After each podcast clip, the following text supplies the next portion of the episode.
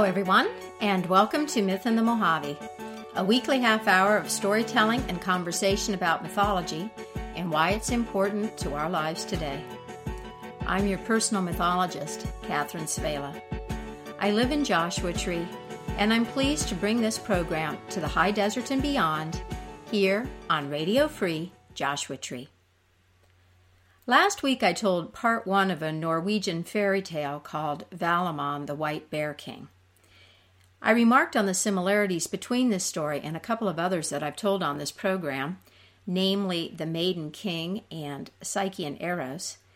And I suggested that these commonalities exist because the themes and the metaphors in these stories are archetypal. They are shared patterns in the psyche, part of our collective symbolic language. And while we don't always know exactly what they mean, they still contain both truth and significance for us.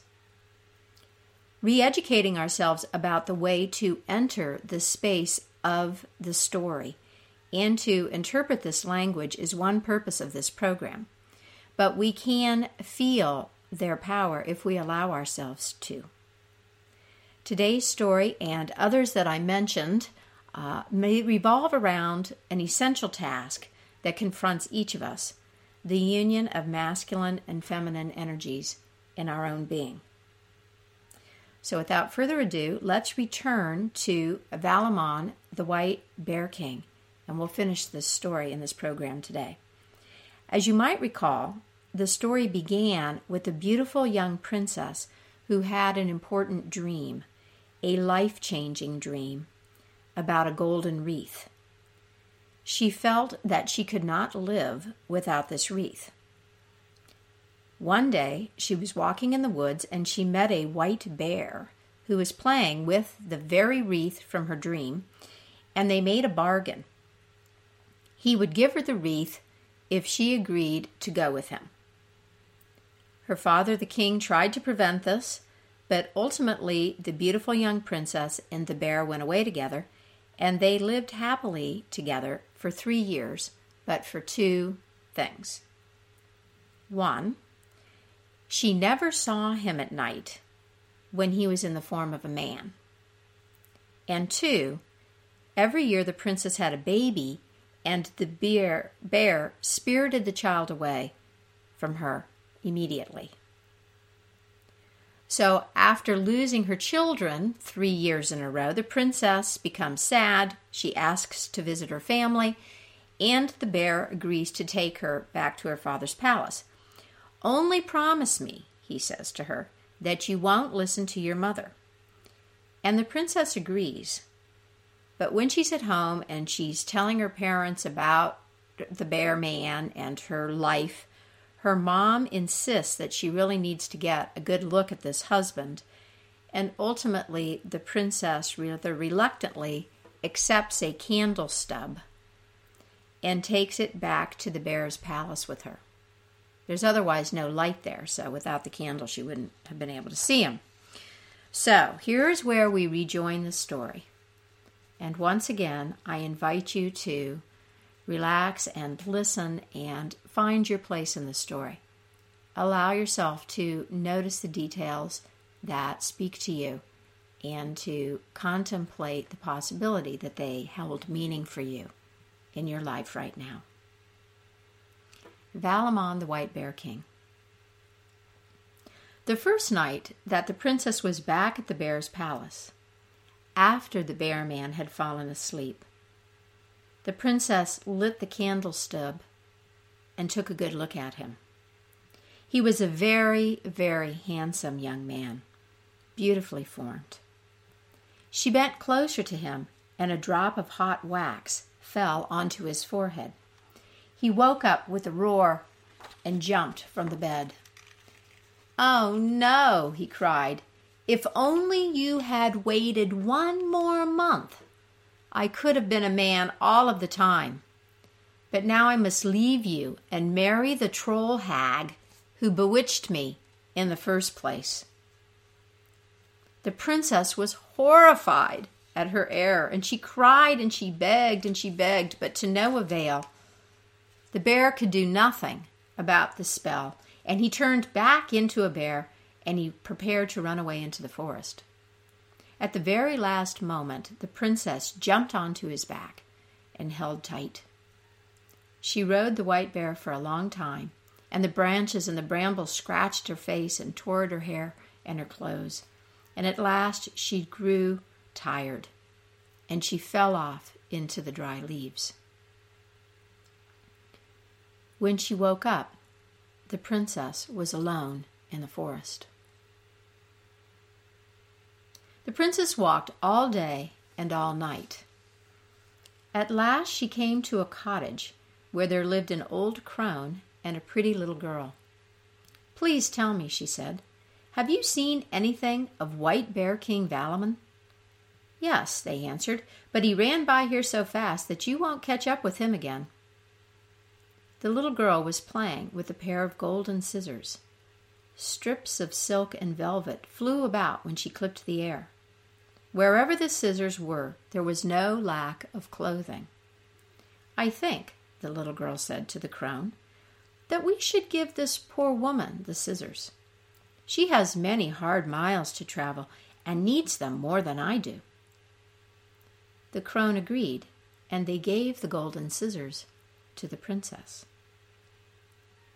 The king's daughter said her thanks and then set off through the forest again. She walked all day and all night. At last she came to a cottage where there once again lived an old crone and a pretty little girl. Please tell me, she said, have you seen anything of White Bear King Valamon? Were you the one to have had him, perhaps? asked the old woman. Yes, said the princess. Well, Yes, we saw him, they answered. But he ran by here so fast that you won't catch up with him again. The little girl was playing with the flask. Whenever she tipped the flask, out poured whatever drink they wanted cold water, or iced tea, or wine, or a latte. Wherever the flask was, there was no lack of drink. I think, the little girl said to the crone, that we should give this poor woman the flask. She has many hard miles to travel and needs it more than I do. The crone agreed, and they gave the flask to the princess. The king's daughter said her thanks, and then she set off through the forest again. She walked all day and all night. At last she came to a cottage where there once again lived an old crone and a pretty little girl. Please tell me, she said, have you seen anything of White Bear King Valamon? Were you the one to have had him, maybe? asked the old woman. Yes, said the princess. Well, yes, we saw him, they answered. But he ran by here so fast that you won't catch up with him again. The little girl was playing with a cloth. Whenever they said to it, Cloth, spread, and deck thyself with every good dish, it did so. Wherever the cloth was, there was no lack of good food. I think, the little girl said to the crone, that we should give this poor woman the cloth. She has many hard miles to travel and needs it more than I do. The crone agreed, and they gave the magical cloth to the princess. Now, the princess is obviously doing a lot of, of walking, but is this hike in the woods the ultimate test, do you think? There's not really an obvious taskmaster here like Aphrodite and Psyche's story. I mean, I guess we haven't really met her yet. But what drives the princess on, do you think? Why doesn't she just go back home to her parents now that the bear's gone? Is it love for Valamon, the White Bear King, that's keeping her going? Or is it the mysterious sense of destiny that she might feel about the wreath and the bear and the role that she apparently plays in his fate?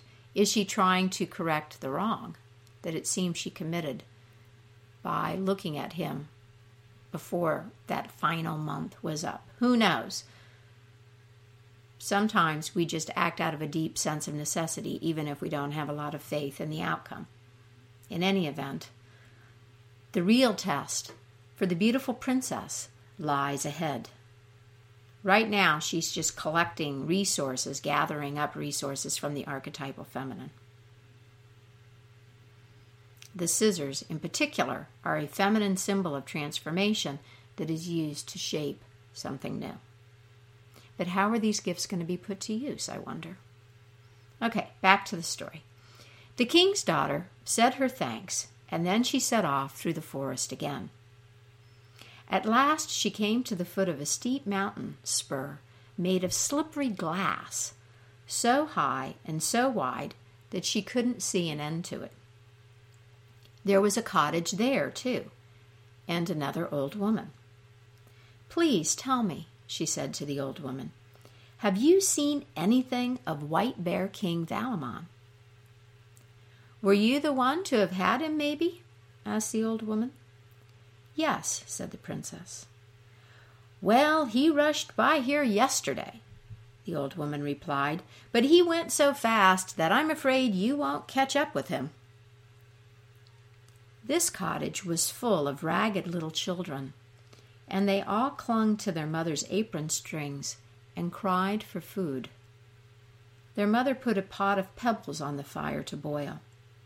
Hearing the sound of the water boiling assuages their hunger for a little while, she explained to the princess. The king's daughter immediately got out the cloth and the flask.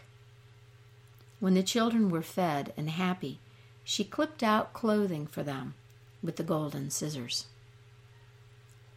Thank you, said the old woman. You've been so kind to us that we must help you. My husband is a metalsmith and when he returns, I'll ask him to forge metal claws for your hands and feet so you can climb the mountain. This she did.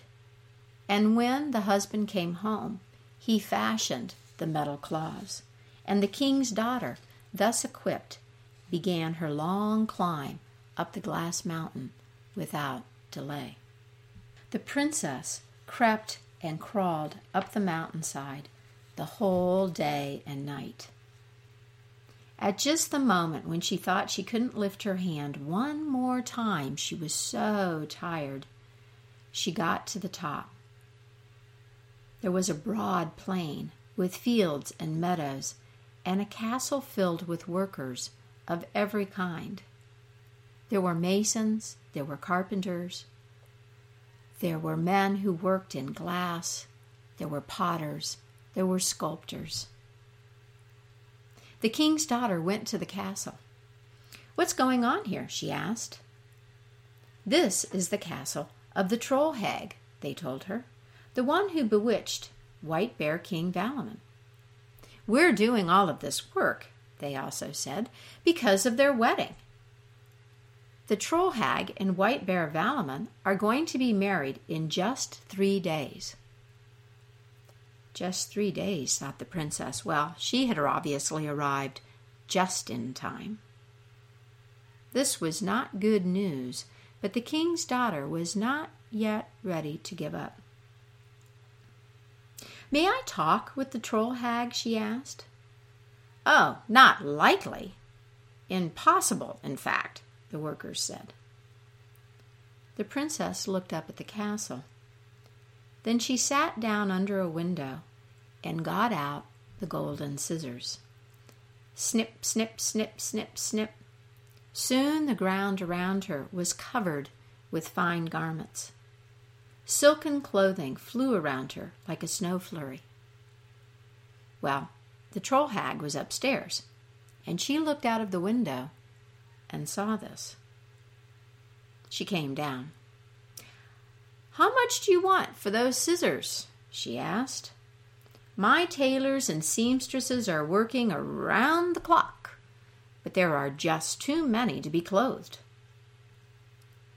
The scissors are not for sale for money, answered the king's daughter, but I will trade them for one night with your sweetheart. Is that all? said the troll hag. Well, you can stay with him tonight. Come to the castle at 8 p.m. But the troll hag went to Valamon at 7 p.m. You better get your rest before our wedding night, my sweet prince, she said, and gave him a sleeping potion. That night, Valamon could not be roused, no matter how the king's daughter shouted. I'm here, I'm here, she cried, and she shook him vigorously. But he did not hear her, and he did not wake up.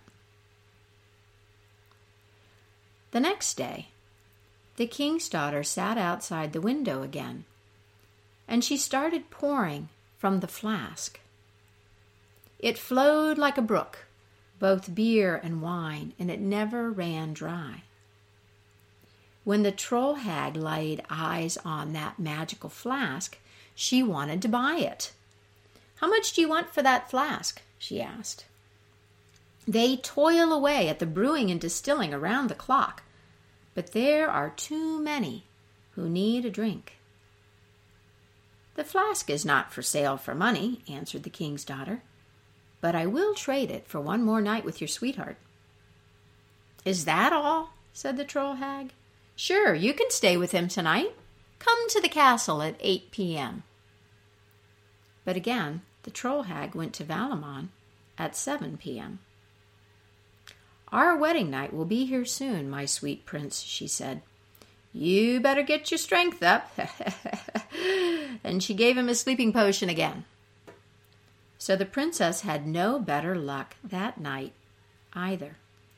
Valamon could not be roused, no matter how loudly she shouted and cried. He did not hear her. That night, however, a group of carpenters was working in the room next door, and they heard the crying and the shouting of the princess. The next day, they told the prince, uh, You know, we heard a woman weeping in your room last night, sir. Strange, strange, he replied. And he wondered to himself, could it be that the princess was near? She must have come after all, the king's daughter, who was to have freed him. Now the princesses managed to negotiate with the troll hag for two nights with Valamon, through the skillful use of the golden scissors and the flask, but it hasn't done her very much good because both nights the White Bear King was in a deep, drugged sleep. But she has one card left to play, you recall, and perhaps her luck was about to change. The next day, the king's daughter sat outside the window again. When it was dinner time, she said, Cloth, spread thyself, and deck thyself with every good dish. Suddenly there was enough food for a hundred men. When the troll hag looked out the window and saw this amazing feast, she wanted to buy the cloth. How much do you want for that cloth? she asked. They cook and bake around the clock, but there are way too many mouths to feed. The cloth is not for sale for money, answered the king's daughter. But I will trade it for one more night with your sweetheart. Is that all? said the troll hag, laughing. Sure, sure, knock yourself out. You can stay with him tonight. Come to the castle at 8 p.m. The troll hag went to Valamon at 7 p.m. again, but this time he was on his guard. When she handed him the potion, he said, Oh, look, what is that out the window? And he poured the potion onto the rug when she turned to look. And then he feigned sleep. But the troll hag didn't trust the prince any further than she could throw him. She took a darning needle and stuck it through his arm, to see if he was sleeping soundly enough. And this really, really hurt. But he didn't move or make a sound. When the king's daughter came that night, the prince was wide awake, and they had a fine reunion.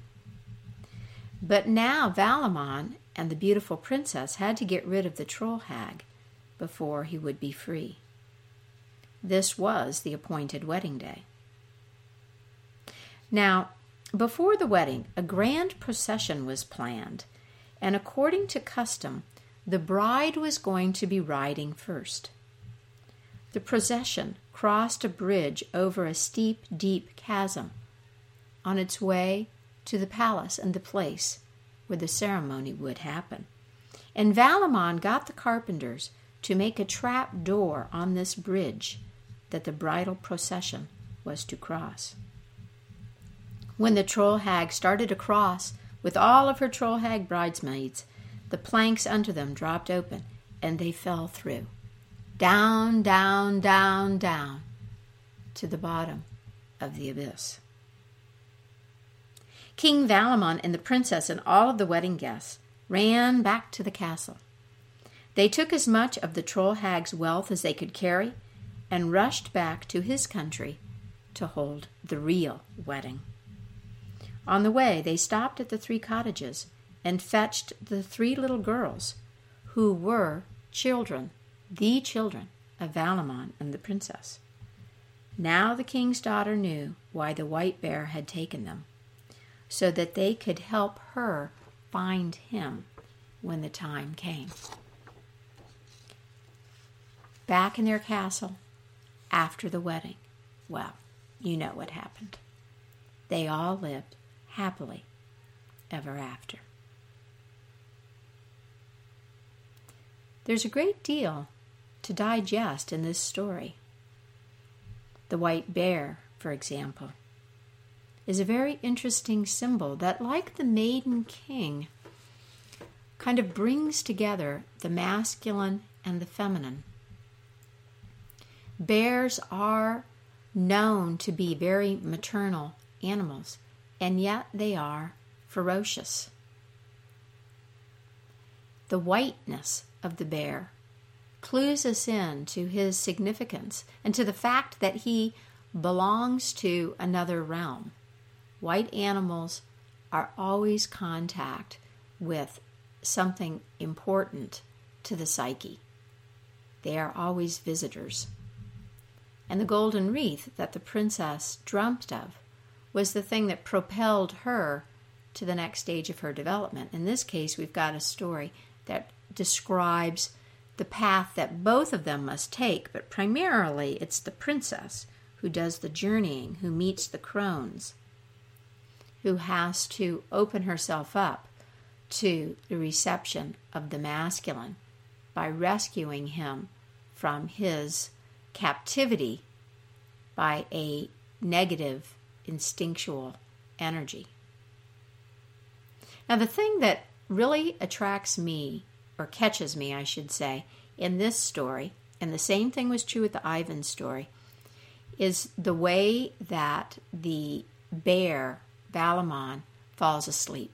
You remember in The Maiden King, Ivan falls asleep because the, tu- the tutor sticks a pin in his tunic and he just he allows himself to be fooled three times. It's not until the maiden king leaves him a note and says, Hey, you're being betrayed, that he understands what's going on. And this falling asleep is really interesting. When we hear it in a story, I think our natural inclination is to be frustrated by, with the protagonist. Why are they falling asleep? Can't they see? Don't they know any better? But I think that detail is remarkably accurate in terms of how we usually handle the magical, that is the numinous, yes, I do love that word, when it enters our lives. How many times have you had an amazing, amazing epiphany, a moment of insight or contact with something that you know is life changing? Only to promptly forget about it. I'm hope that I'm not the only one who occasionally reads old journals or comes across letters or scraps from years past in my life only to discover that some amazing things came to me that I somehow managed to just forget. Talking about this is making me think that I might want to tell an an, an a uh, Aztec or no, it's a Mayan story that Martín Prechtel brought back. I might have to do that. It's another masculine feminine story, but this this theme of forgetting, how we forget, how we let these things slip away. We're simply not ready for them. We're not ready to integrate what we're being shown into our lives. And hence, then, we have the story we have the story of the arduous journey. We're told that the princess walks and walks and walks and walks, and Ivan walked and walked and walked, and and these quests always involve walking. Usually it's on foot, sometimes maybe you have a horse, but usually walking because time has to pass. We have to endure day after day after day after day after day a certain kind of monotonous uh, preparation to be ready to assimilate the thing that came to us in a real way, to take advantage of it, to be worthy of it in the language of heroes and heroism. How long did the princess walk? We don't know. She could have walked for a day, a week, a year, a decade, three decades before she got to the glass mountain and was able to climb up and save her beloved from the troll hag. Well, this is where I'm going to stop today. That's it for me, Catherine Svehla, and Myth in the Mojave for this week. I hope you enjoyed this story. You can find uh, different versions of it online if you look. If you have questions about today's program or mythology in general, you can find Myth in the Mojave on Facebook. You can also contact me through my website, mythicmojo.com. I'll remind you also that if you Google Myth in the Mojave, you can find a blog that I've set up to house the archives of these programs. So if you haven't heard the couple of other stories that I'm mentioning, The Maiden King and Psyche and Eros, or if you'd like to hear this story again, you can go and find the audio files and uh, and take a listen on your own time. Radio Free Joshua Tree and Myth in the Mojave are made possible by generous donations from Joshua Treats Ice Cream, Pappy and Harriet's, Mojave Wi Fi, Peter Spur Realty, and listeners like you. Please support this unique community based station by going to our website at www.rfjt.org and using the handy donate button to make a PayPal contribution to the station. Contributions of any size are very much appreciated. Special thanks to Travis Rosenberg for my theme music and to you for listening. Please tune in next week. And in the meantime, happy myth making and keep the mystery in your life alive.